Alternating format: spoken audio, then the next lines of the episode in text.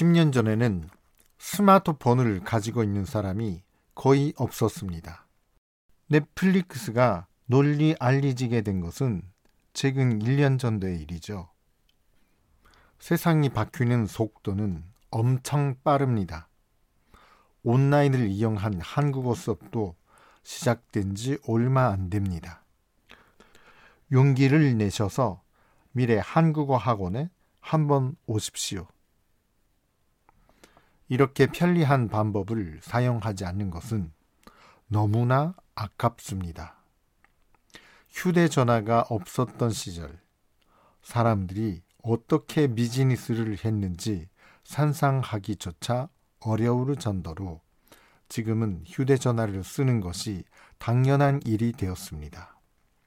이제 온라인으로 한국어 수업을 수강하는 것이 당연한 일이 될 것입니다.